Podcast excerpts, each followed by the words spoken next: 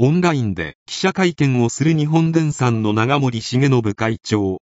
13日午後、日本電産は、13日、4月1日付で就任する副社長執行役員5人の人事を発表した。